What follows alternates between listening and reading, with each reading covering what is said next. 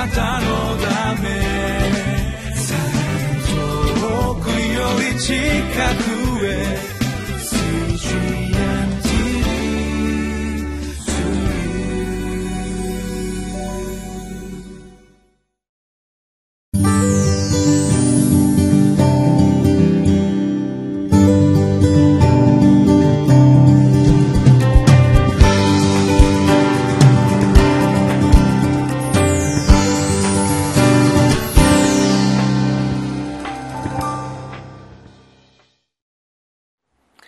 こんにちは。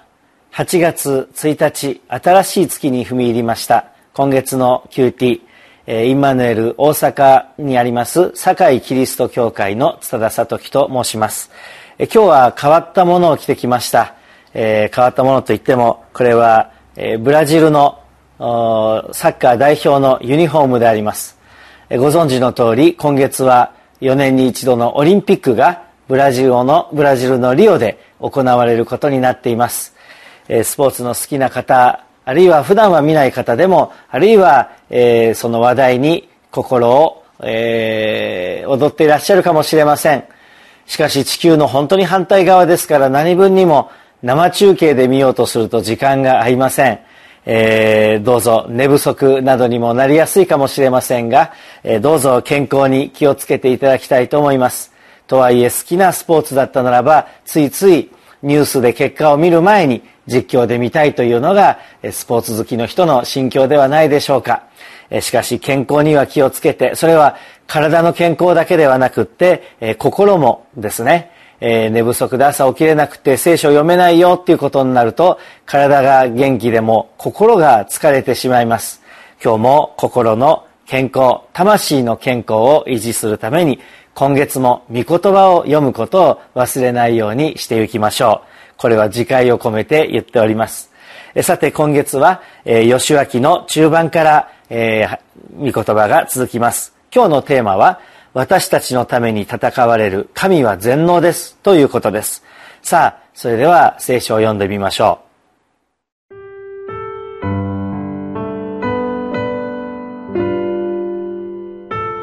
吉脇十章、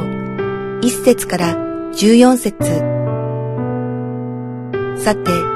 エルサレムの王、アドニ・セデクは、ヨシュアが愛を攻め取って、それを整絶し、先にエリコとその王にしたように、愛とその王にもしたこと、また、ギブオンの住民がイスラエルと和を講じて、彼らの中にいることを聞き、大いに恐れた。それは、ギブオンが大きな町であって、王国の都の一つのようであり、また、愛よりも大きくて、そこの人々は皆、勇士たちであったからである。それで、エルサレムの王アドニ・ゼデクは、ヘブロンの王ホハム、ヤルムテの王ピルアム、ラキシュの王ヤフィア、エグロンの王デビルに使いをやっていった。私のところに登ってきて、私を助けてください。私たちはギブオンを撃ちましょう。ギブオンがヨシュア、イスラエル人と和を講じたから。それで、エモリ人の五人の王たち、エルサレムの王、ヘブロンの王、ヤルムテの王、ラキシュの王、エグロンの王とその全陣営は相集まり、登っていってギブオンに向かって陣を敷き、それを攻めて戦った。ギブオンの人々はギルガルの陣営のヨシュアのところに使いをやっていった。あなたのしもべどもからあなたの手を引かないで、早く私たちのところに登ってきて、私たちを救い、助けてください。産地に住むエモリ人の王たちが皆集まって、私たちに向かっているからです。そこでヨシアは、すべての戦う民と、すべての勇士たちとを率いて、ギルガルから登っていった。主はヨシュアに仰せられた。彼らを恐れてはならない。私が彼らをあなたの手に渡したからだ。彼らのうち一人としてあなたの前に立ち向かうことのできる者はいない。それで、ヨシュアは夜通しギルガルから登っていって、突然彼らを襲った。主が彼らをイスラエルの前でかき乱したので、イスラエルはギブオンで彼らを激しく撃ち殺し、ベテ・ホロンの上り坂を通って彼らを追い、アゼカとマケダまで行って彼らを撃った。彼らがイスラエルの前から逃げて、ベテ・ホロンの下り坂にいたとき、主は天から彼らの上に大きな石を降らし、アゼカに至るまでそうしたので、彼らは死んだ。イスラエル人が剣で殺した者よりも、氷の石で死んだ者の方が多かった。主がエモリ人をイスラエル人の前に渡したその日、ヨシアは主に語り、イスラエルの見ている前で言った。日よ、ギブオンの上で動くな。月よ、アヤロンの谷で。民がその敵に復讐するまで、日は動かず、月はとどまった。これは、ヤシャルの書に記されているではないか。こうして、日は天の真中にとどまって、丸一日ほど出てくることを急がなかった。主が人の声を聞き入れたこのような日は、先にも後にもなかった。主がイスラエルのために戦ったからである。今日は吉脇の10章を読んでいただきましたけれども、えー、吉脇は全部で24章ありますが、大きく分けると12章ずつ、前半の12章は征服の記録、そして13章から後半の12箇所は、それを分割していく、そういう記録になっています。わかりやすい分かれ方です。そして、えー、前章の9章までは、個別にいろいろなところとの戦いを詳しく書かれていましたけれども、10章から12章は、え、割合、え、南方作戦、そして北方作戦、そして東西にと戦う戦いが一気に書かれているところであります。で、そのきっかけ、一気に戦っていかなければならないきっかけとなったのが、この10章にあるところで、9章にえー、とっかかりがあります。きっかけがあります。エリコの町を破り、そして愛に進んで、一回は失敗しましたけれども、しかし悔い改めて二回目、大勝利を収めました。強いぞ、強いぞ、ということで、その次に来るであろうギブオンの町の人たちが、自分たちも滅ぼされてしまう前に策略を講じたことが九章に書いてありました。遠くから来たことを装って私たちと和平を結んでくださいということで、イスラエルはすっかり騙されてしまって、このすぐ近くにあった国の中心部にあったギブオンの町と、えー、和を講じてしまいます。しかしそのことは、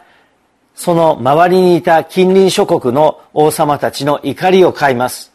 なんだギブオンだけ出し抜いて、しかも敵のイスラエルと和平を講じるとは、まずあの裏切り者たちをやっつけてしまおうということで、えー、エルサレムの王、アドニ・ツェデク、その他、ホハム、ピルアム、ヤフィア、デビル。デビルなんていかにも悪そうな王様の名前ですね。そんな人たちが寄って集まってギブオンに戦いを仕掛けました。ギブオンはこんなに、えー、周りの王様たちに攻められては、えー、ひとたまりもない。講和を結んだんですから、どうぞイスラエルの人たち、和平条約を結んでるんですから私たちを助けてくださいと和を、えー、その助けを、えー、イスラエルに求めることになります。まあ、そういう助け、こう、和を講じていますから、その助けを聞かないわけにはいかない。ヘルプという声を聞かないわけにはいかない。まあ、結構な難敵です。いくつもの、えー、王様たちが、国と王様、町と王様たちが集まった戦いですから、困難な戦いが予想されます。しかし、イスラエルはこれを受けて戦っていきます。三つのことが彼らにありました。第一は、御言葉による勝利の確信だったのです。主がヨシュアに8節で語られました。彼らを恐れてはならない。私が彼らをあなたの手に渡したからだ。彼らのうち一人としてあなたの前に立ち向かうことのできる者はいない。御言葉にある勝利の確信に続いて第二に民による懸命な戦いがありました。それでヨシュアは夜通しギルからギルガルから登っていって突然彼らを襲った。夜中戦っていくのは彼らにとっても大変だと思いますけれども、ヨシュアと民は、えー、一生懸命戦いました。そして第三に神による勝利ということがありました。神様がどうせ戦ってくださるんだから私たちはあとは委ねて放っておけばいいというのではありません。御言葉をしっかり握って自分たちのベストを尽くすときに神様は私たちにできないことを補って勝利を与えてくださいます。神様の勝利は不思議でした。第一に、あの、相手の陣営をかき乱しということがありました。5つの町の人たちが集まったので、えー、混乱があったかもしれません。同士討ちもあったかもしれません。2番目に、天から氷が降ってきたというのです。氷の塊。こんなものが降ってきてバラバラと相手に注がれたのであります。たまったものではありません。実は、えー、イスラエル人が剣で殺したものよりも、氷の石で死んだものの方が多かったと11節に書いてあります。神様の戦いです。そして3番目には、えー、日が沈まずにとどまって、そして昼間の時間を長くして、イスラエルの人たちが戦い抜くまで、勝ち抜くまで、えー、時間が延長されたという奇跡的な技があったわけであります。ヨシュアが神様に、日をギブオンの上で動くな、月をアヤロンの谷で、そんなお願いをよくもしたものだと思いますけれども、しかし、民がその敵に復讐するまで日は動かず、月はとどまったとあります。すごい奇跡です。こんなことをされたら、えー、とても叶う敵はいない。また、こんなことができるお方は、ただお一人だけ、神様だけですね。神様が戦ってくださるとき、もちろん、いたずらに私たちが何でもかんでもドラえもんのポケットじゃありませんから、願ったように好きなように神様を動かせると思ってはいけません。しかし神様のお心にかなって、神様の御言葉に従って一生懸命するときに、神様は時には自然の力を超えてでも働いてくださり、私たちを助けてくださることができます。主が人の声を聞き入れたこのような日は先にも後にもなかった、主がイスラエルのために戦ったからであると記されています。神様はイスラエル、現在のイスラエル、神の皇太子と呼ばれるイスラエル、また現在のイスラエルはイエス様によって神の子供とされた私たちです。私たちの真実な戦いを神様はいつでも手を差し伸べて助け共に戦ってくださるお方です。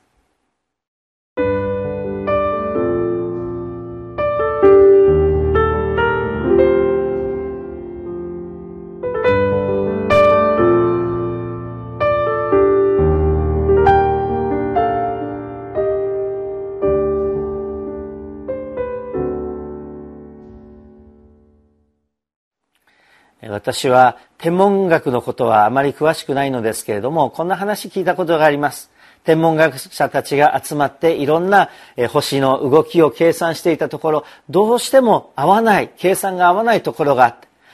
そしてある聖書を知った学者が、あ、そういえばイザヤ書に、15度日が、日時計の日が戻されたという記事が出てくる。これを計算に入れてみよう。入れたんですけれど、まだ少し合わないところが出てくる。そして、あ、もう一つ思い出した。この吉脇にこんな記述があった。これぐらい伸びたんじゃないかということを予測して、えー、入れてみたところがぴったりあったという、そんなお話を聞いたことがあります。私は詳しいことはわからないのですが、もしそれが本当だったならば、ぴったりなった時の天文科学者たちの驚きと喜びはどんなだったでしょうか神様が働いてくださる。さあ、オリンピックで自分の国のために一生懸命戦っている選手たちを私たちはこれから見ることですが、自分の国のために戦うのも栄誉あることです。けれども、神の国のために働くということは全てに勝る光栄であります。そしてその戦いは私たちだけの戦いではない神様が共に戦ってくださる戦いだというのですですからそこには必ず勝利があります。一言お祈りしましょう。天の神様私たちをいつも愛しそして助け助けの手を助けてくださいとの手を伸ばした時にいつも待ち構えるかのように助けてくださる神様。あなたが共に戦ってくださる戦いこの人生勝利しかないことを確信して感謝いたします。神様が勝つか負けるかではない。私たちが勝利の主に本気で従っていくかどうかです。どうぞ私たちの信仰を今月も暑い日々だと思いますけれどもどうぞ守ってください。育ててください。主イエス様のお名前によってお祈りいたします。アーメン。